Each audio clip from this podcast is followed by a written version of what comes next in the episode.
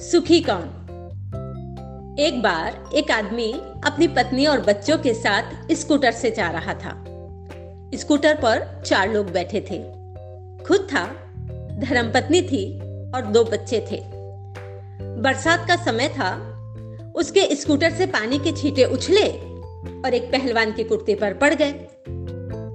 पहलवान को गुस्सा आ गया और उसने उसे एक घूसा मार दिया। वो बोला, भैया, मुझे मारा तो मारा पर मेरी पत्नी को मत मारना। उसने पत्नी को भी मार दिया। वो फिर बोला, भाई, पत्नी को मार दिया तो ठीक है, पर बच्चों को मत छेड़ना। उसने बच्चों को भी एक एक तमाचा मार दिया।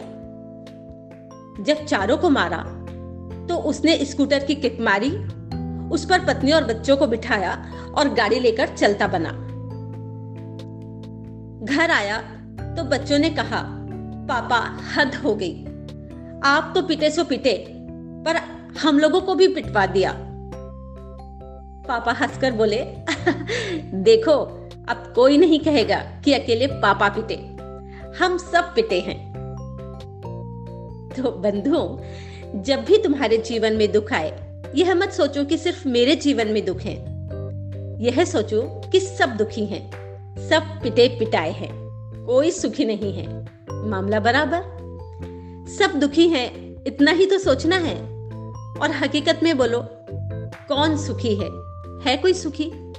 सब दुखी हैं। अरे, दुख तो संसार का स्वभाव है। उसको तो कोई टाल ही नहीं सकता। धन्यवाद।